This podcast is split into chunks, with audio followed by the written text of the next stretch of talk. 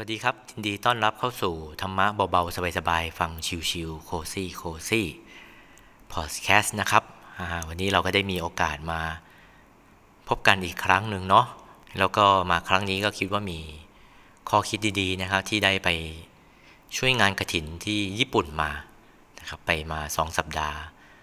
แล้วก็มีบุญที่ได้ทำมาตลอดต่อเนื่องก็จะนำมาฝากกับพวกเรานะฮะท่านผู้ฟังทุกๆ ท่านเลย ผมก็คิดว่าพวกเราท่านผู้ฟังเนี่ยฟังรายการธรรมะของผมไป ก็อยากที่จะให้ทบทวนบุญของพวกเรากันเองไปด้วยนะครับ ในชีวิตของเรามันแต่ละวันแต่ละวันนี่มันเห็นไหมฮะมาจัดรายการครั้งนี้ก็เดือน 11 แล้ว จริงๆเดือน 12แล้วตั้งใจตั้งใจมาตลอดนะครับ ว่าจะมาเอาบุญมาฝากนะ แต่มันก็ติดนู่นติดนี่อยู่นะครับทำธุระอยู่ แต่ก็ไม่ได้นะ เพราะว่าถ้าก็ไม่อัดวันนี้แล้วก็เดี๋ยวไม่สะดวกไปอีกหลายสัปดาห์เลย ก็นึกถึงท่านผู้ฟังเสมอนะฮะ บางทีก็แปลกใจตัวเองเหมือนกันนะฮะว่าเออเราก็ไม่ใช่แม่นาคนะแต่ทำไมคิดถึงพี่มากก็ไม่รู้นะฮะคือก็เลยอยากที่จะเอาธรรมะดีๆเนี่ยมาฝากกันนะฮะอาจจะเดือนละสักครั้งหนึ่งอย่างเงี้ยต้องเจอกันสักหน่อยหนึ่งนะอาจจะห่างเหินนะคะแต่ก็ไม่ได้ห่างหายไปไหนนะ เพราะว่าความรู้สึกดีๆ เราก็ เหมือนดวงดาวนะครับ ที่มีให้กับพวกเราทุกท่านที่มาฟัง คืออาจจะมองเห็นเป็นครั้งคราว แต่ก็ไม่เคยหายไปไหน ไม่รู้ดาวเคราะห์หรือดาวเลิกนะต้องดาวเลิกสิไม่งั้นมันมองไม่เห็นนะถ้าดาวเคราะห์ก็มองไม่เห็นสิเนาะวันนี้ก็เลยนำข้อคิดนะครับที่ได้จากได้มีโอกาสไปร่วมงานบุญที่ญี่ปุ่นมานะฮะแล้วก็ฟังพระอาจารย์ท่านเทศมาท่านเทศดีก็เลย นึกถึงท่านผู้ฟังไงฮะ เนี่ยมันเหมือนกับคนที่ใช่ไหมเวลาเรารู้สึกดีๆ กับอะไรเนี่ยเราก็รู้สึกอยากที่จะเอาสิ่งที่ดีๆเนี่ยมาแบ่งปันเขานะครับ เช่นเดียวกันนะครับ ก็ได้ฟังพระอาจารย์นั้นพูดถึง พระพุทธศาสนาที่ญี่ปุ่นเนี่ยนะฮะแล้วก็ท่านพูดได้ข้อคิดดี ท่านพูดถึงพระอาจารย์ทั้งหลายนะฮะที่ท่านมาเผยแพร่ธรรมะอยู่ต่างประเทศ ซึ่งตอนนี้ก็ พุทธศาสนาเถรวาทของเรานี้ก็จะว่าไปแล้วก็คือไปคงใกล้ๆจะทั่วโลกแล้วหรือมั้ง คือไปที่ไหนก็เจอนะครับ พระเราที่มีใจที่จะไปช่วยงานเผยแผ่พระพุทธศาสนา ผมเคยรู้จักพระอาจารย์รูปหนึ่งที่ท่านไป เผยแพร่ธรรมะอยู่ที่โซโลมอนนะครับ ก็เป็นอยู่แถวไปทางแถบแถวออสเตรเลียตรงนู้นนะนะแถวออสเตรเลียนิวซีแลนด์นู่นนะก็ยังมีเผ่ากินคนอยู่เลย แต่ปัจจุบันเขาไม่ได้กินคนกันแล้วนะครับ มันก็ผิดกฎหมายนะ คือเจอท่านแล้วท่านก็รูปร่างท้วมๆหน่อยนะฮะ แต่พอท่านไปเอ่อคือท่านทำงานอยู่ที่นู่นแล้วพอท่านกลับมาเนี่ยแล้วก็มาบวชแล้วก็ไปเผยแผ่ธรรมะอยู่ที่หมู่เกาะโซโลมอนเนี่ยนะครับ กลับมาท่านก็สลิมเลยอะหุ่นดีเลยนะฮะคือจะบอกว่าก็ลำบากนะฮะแต่ที่ เล่าให้ฟังตรงนี้เนี่ยนะครับ ก็คือไม่ได้อยากจะขอความเห็นใจอะไรกับพระอาจารย์ท่านนะคือพระอาจารย์ที่ท่านเล่าธรรมะให้ฟังนั้นก็บอกมาอย่างนี้ ที่พูดมาเนี่ยไม่ได้อยากจะขอความเห็นใจจากญาติโยมนะเพราะพระท่านเนี่ยไม่ได้น่าสงสารนะแต่ที่จริงท่านน่าสรรเสริญ พระที่ท่านอยู่ต่างประเทศเนี่ยนะหลาย ๆ องค์เนี่ยที่จริงท่านก็มีความเป็นอยู่คือชีวิตเนี่มันก็ลงตัวแล้วนะครับ เออแต่ว่าก็ด้วย ความรักในพระพุทธศาสนาเองเนี่ยนะฮะคือเห็นว่าเป็นของดี ไม่ได้อยากที่จะให้สูญหายไปไหน มันก็มีโอกาสใช่ไหมครับ แล้วก็หมู่คณะท่านอยากที่จะให้ไปช่วยงานในต่างประเทศท่านถึงได้ต้องออกมาจากที่ที่เคยอยู่เนี่ยนะครับ อยู่ประเทศไทยมันก็ง่าย มันก็สะดวกดีอยู่แล้วเนี่ยนะฮะสะดวกกว่าเยอะนะครับ ผมไปอยู่ต่างประเทศเนี่ยเข้าใจเลยนะฮะทั้งเรื่องอาหารการกินเรื่องของชีวิตความเป็นอยู่ เรื่องของการเริ่มต้นสิ่งใหม่ ๆ ในชีวิต มันก็เริ่มใหม่หมดเลยนะฮะ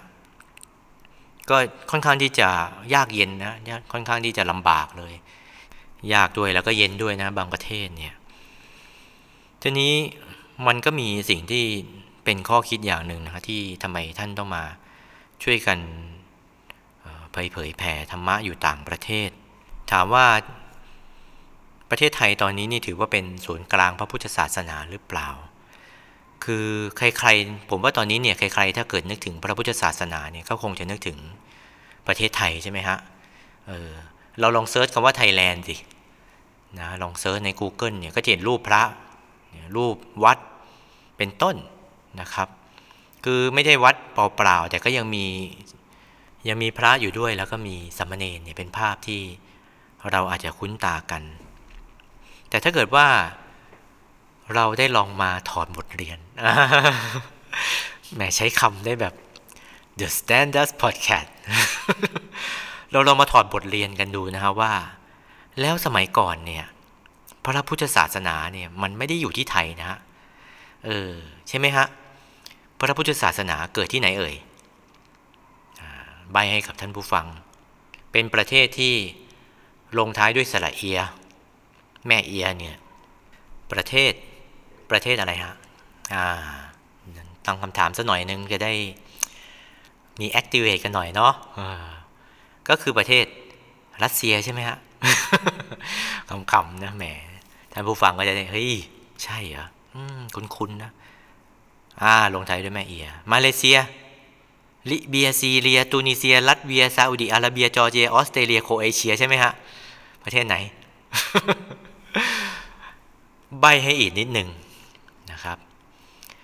ขึ้นต้นด้วยอิน น่าจะเดากันได้นะนะ ก็คือประเทศอินโดนีเซียใช่ไหมครับ โอเค โอเค เข้าประเด็นแล้วนะ ก็คือประเทศอินเดีย พระพุทธศาสนาเกิดที่ประเทศอินเดีย โอ้โห แค่อินเดียอย่างเดียวนี่ก็กว่าจะเข้าเนื้อหา ถ้าเราได้ลองฟังบทสวดทั้งหลายเนี่ย จะมีคำขึ้นต้นนะ อย่างเช่นเอาที่เราน่าจะคุ้นกันก็คือบทสวดธรรมจักรกับปวัตนสูตร เอวเมสุตังเอกังสมยังพักวาพาราณสียัง วิหารติอิสิปตเนอ่าเอวเมสุตัง ได้ยินอย่างนี้ว่า เอวเมสุตังเนี่ยสุตังก็แปลว่าฟังอะก็คือฟังมาได้ยินมาว่า เอกังสมยัง เอกังก็เอกังก็เอกะก็คือหนึ่งสมยังก็คือสมัย ในสมัยหนึ่ง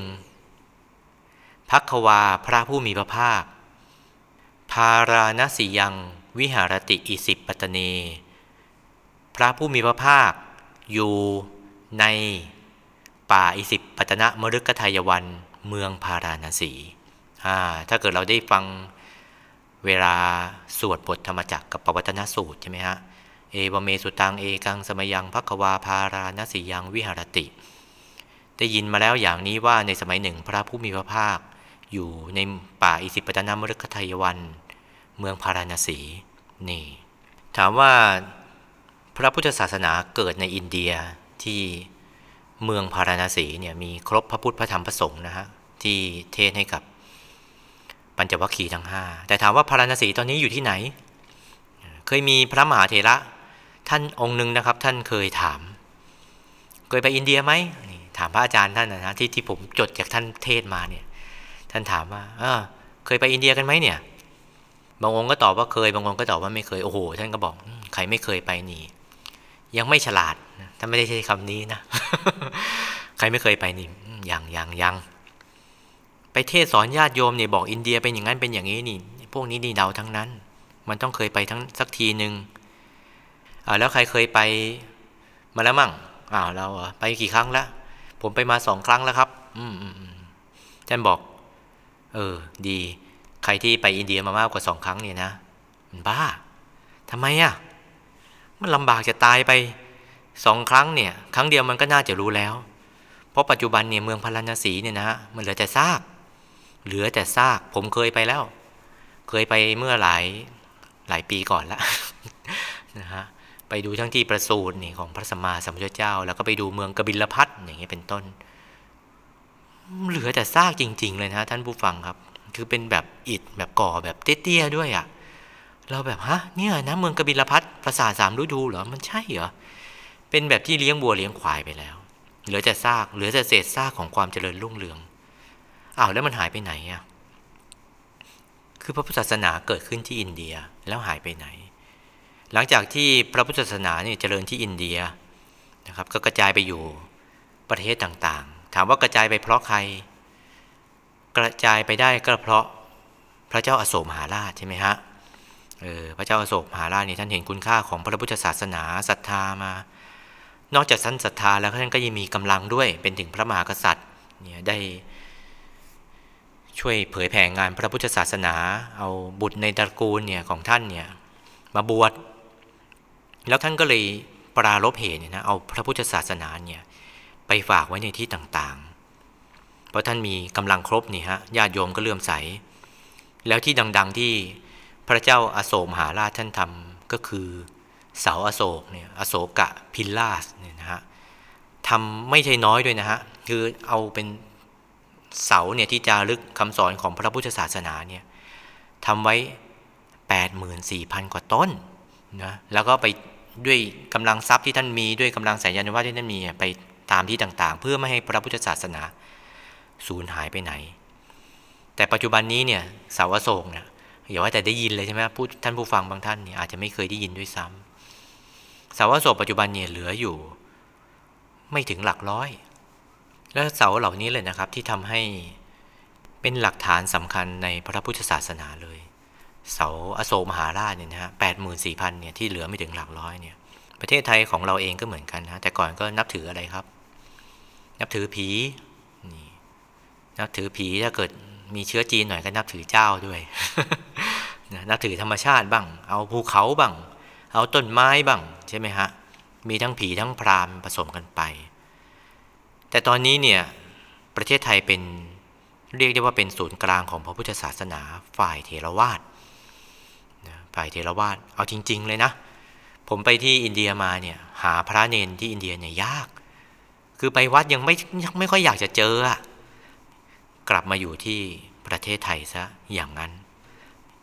การที่ประเทศไทยที่ตอนนี้เนี่ยเป็นศูนย์กลางของพุทธศาสนา ในปัจจุบันเนี่ยนะฮะการที่พระภิกษุท่านไปเผยแผ่ธรรมะอยู่ต่างประเทศนี่มันก็เชกเช่นเดียวกัน หลวงพ่อท่านก็มองการไกลนะครับ ดูจากอดีตมันก็จะพอจะทราบแล้วว่าเออมันก็มีโอกาสนะที่วันหนึ่งเนี่ยพระพุทธศาสนามันจะ หายไปจากแผ่นดินไทยของเรา วิธีการก็คือเอาไปฝากฝังไว้กับประเทศต่างๆ เหมือนกับที่พระเจ้าอาโศกท่านทำเนี่ยนะใครจะไปรู้ใช่ไหมฮะวันหนึ่งมันจะอาจจะมีทหารสี่พันกว่านายมาปิดล้อมวัดด้วยสาเหตุที่มันไม่ค่อยเมคเซนส์ใครมันจะไปรู้นะครับจะเกิดวันหนึ่งที่ผู้นำที่เป็นมิจฉาทิฏฐิเป็นคนพาลนะครับ มาปกครองมันก็มีโอกาสใช่ไหมครับ ที่มันจะเอาให้พุทธศาสนาในประเทศไทยของเราเนี่ยหายไปได้ มันอาจจะไม่เกิดขึ้นในเร็วๆวันนี้ด้วยซ้ำแต่ใครจะไปรู้ว่าในอีกร้อยปีนะก็อาจจะสูญอันตรธานหายไปก็ได้ จึงจะต้องเริ่มตั้งแต่ในยุคนี้แหละครับ ยุคที่พระพุทธศาสนาในประเทศของเราเนี่ยกำลังเจริญรุ่งเรืองกันอยู่ ก็ต้องปลูกกล้าทำตรงนี้เลยนะครับไปในพื้นที่แผ่นดินต่างๆ เอาสิ่งที่ดีๆเนี่ยไปฝากเอาไว้ เรามองเห็นจากอดีตที่ผ่านมา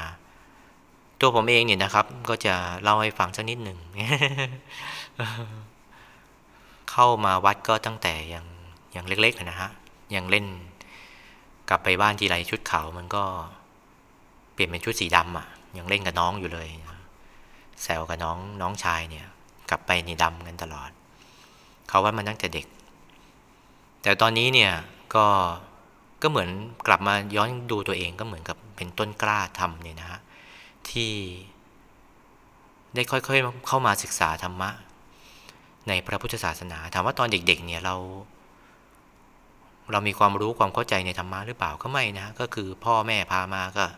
ติดรถมาที่จริงก็ไม่ค่อยอยากจะมานะอยากจะดูการ์ตูนอยากจะเล่นอะไรของมันไปเรื่อยอะสมัยเด็กๆ แต่ก็ด้วยความคุ้นเนี่ยนะครับ มาวัดเป็นประจำแล้วก็พอได้มาฟังธรรมโตขึ้น มีประสบการณ์ในชีวิต นะเริ่มผ่านร้อนผ่านหนาว เริ่มคิดพินิจพิจารณาเป็น จึงได้เห็นว่า เออธรรมะเนี่ยที่จริงแล้วก็เป็นสิ่งสำคัญนะแล้วก็ไม่ใช่เป็นสิ่งที่ไกลตัว ไม่ใช่เป็นสิ่งที่ใกล้ตัวเรา แต่ก็เป็นสิ่งที่มันเกี่ยวกับตัวของเราเองโดยตรงเลย เป็นสิ่งที่เราจะใช้ในการออกแบบชีวิตของเรา จากเด็กที่คนหนึ่งที่มาวัดโดยที่ไม่ได้รู้เรื่องรู้ราวอะไร ไม่ได้แต่ผมคนเดียวหรอกผมก็เห็นหลาย ๆ คนนะที่ ตั้งแต่สมัยเด็กๆเนี่ยแล้วก็โตๆด้วยกันมาก็เห็นพี่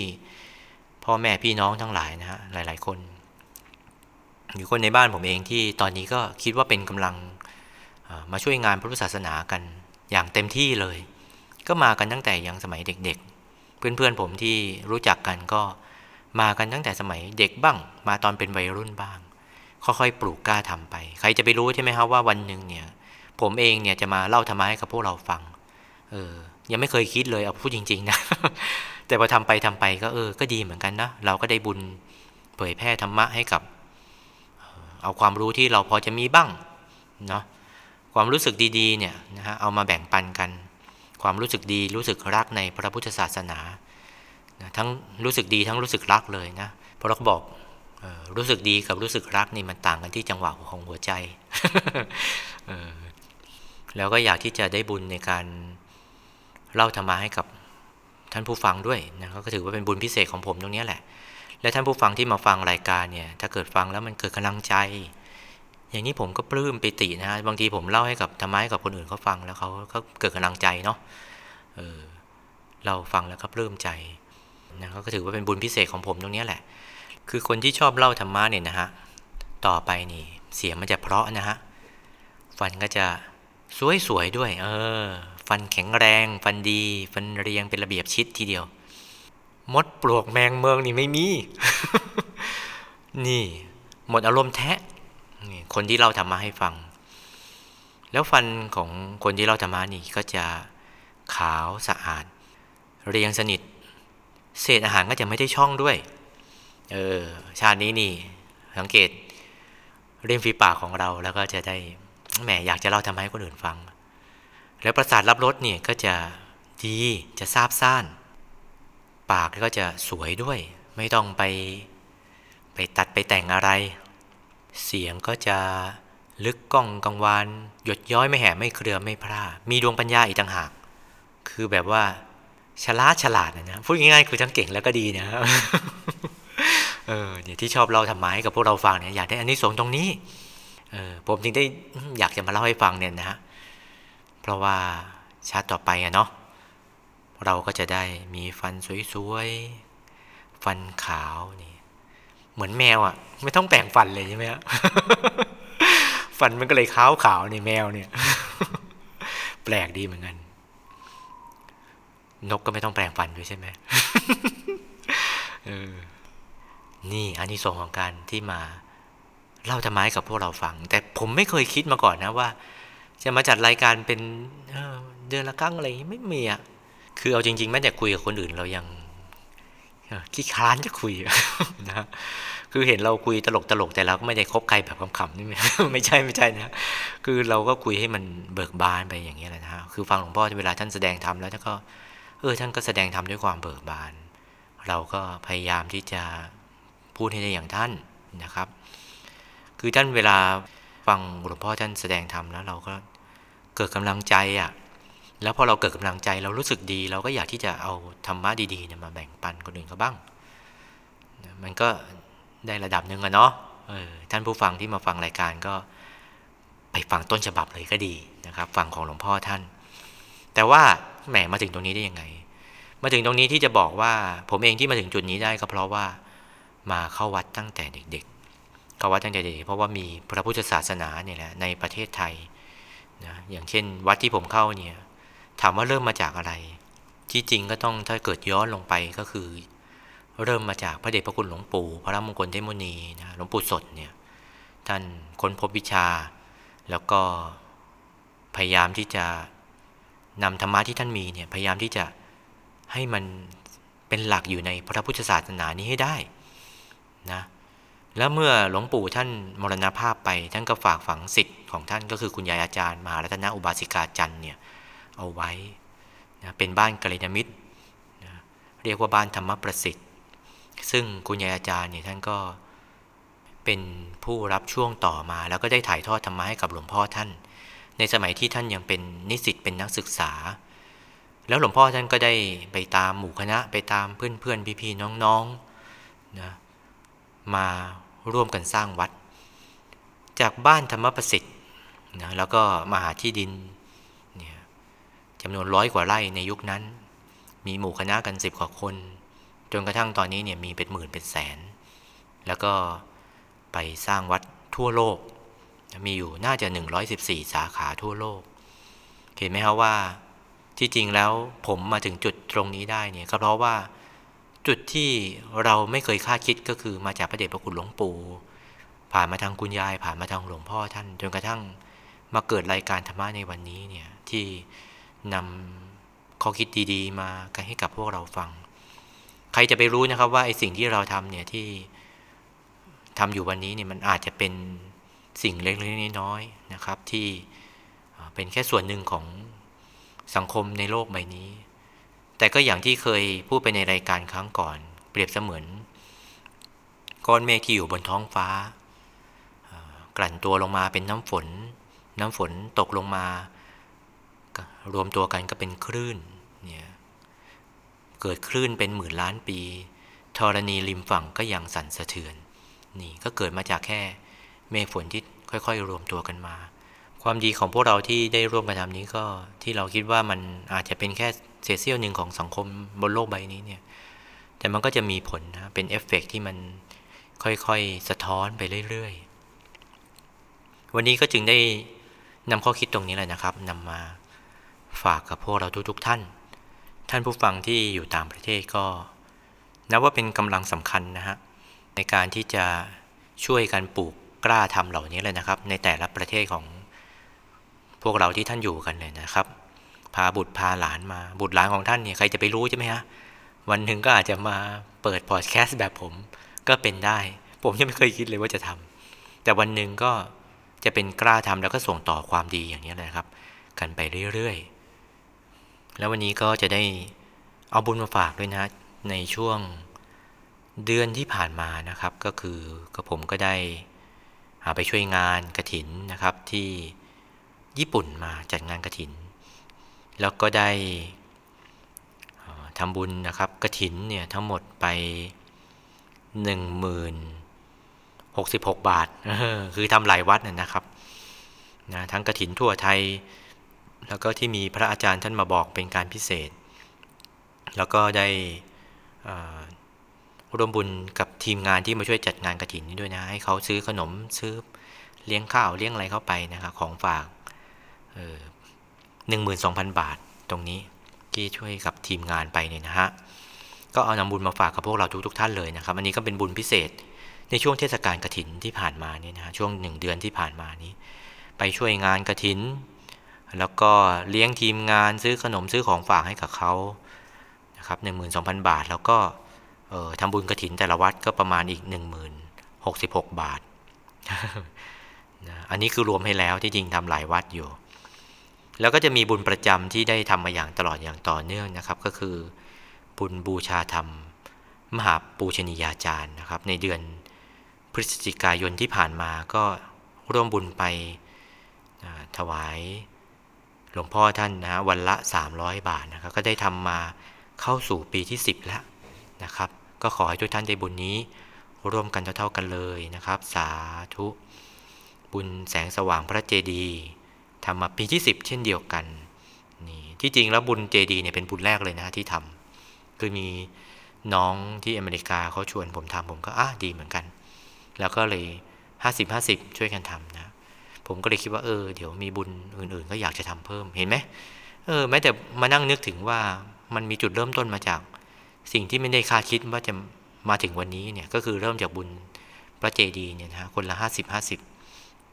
จนก็เมียมีบุญอื่นๆ งอกมาเรื่อยๆเนี่ยบุญกระถิน บุญบูชาธรรมหาปูชนียาจารย์ทุกวัน บุญถวายพระทหารพระภิกษุสัมมเนนนะฮะบุญการศึกษาพระภิกษุสัมมเนนทุกเดือนอันนี้ บุญปล่อยโค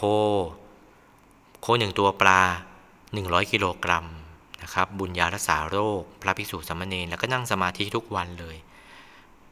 ประมาณ 3 ชั่วโมงครึ่งบางวันก็เลยนะครับ แล้วก็ ทำรายการธรรมะเนี่ยครับที่พวกเราได้มาฟังกันเนี่ยรายการธรรมะเบาๆสบายๆฟังชิวๆโคซี่โคซี่เนี่ยนะรายการชื่อยาวเนี่ยเออถ้าให้ถามเลยว่าเอ๊ะรายการที่ฟังชื่อรายการอะไรบางท่านก็ตอบไม่ถูกอีก ชื่อมันยาว วันนี้ก็ขอบคุณทุกท่านเลยนะที่ได้ติดตามรับฟังธรรมะเบาๆสบายๆฟังชิวๆ cozy cozy podcast นะครับ วันนี้สวัสดีครับ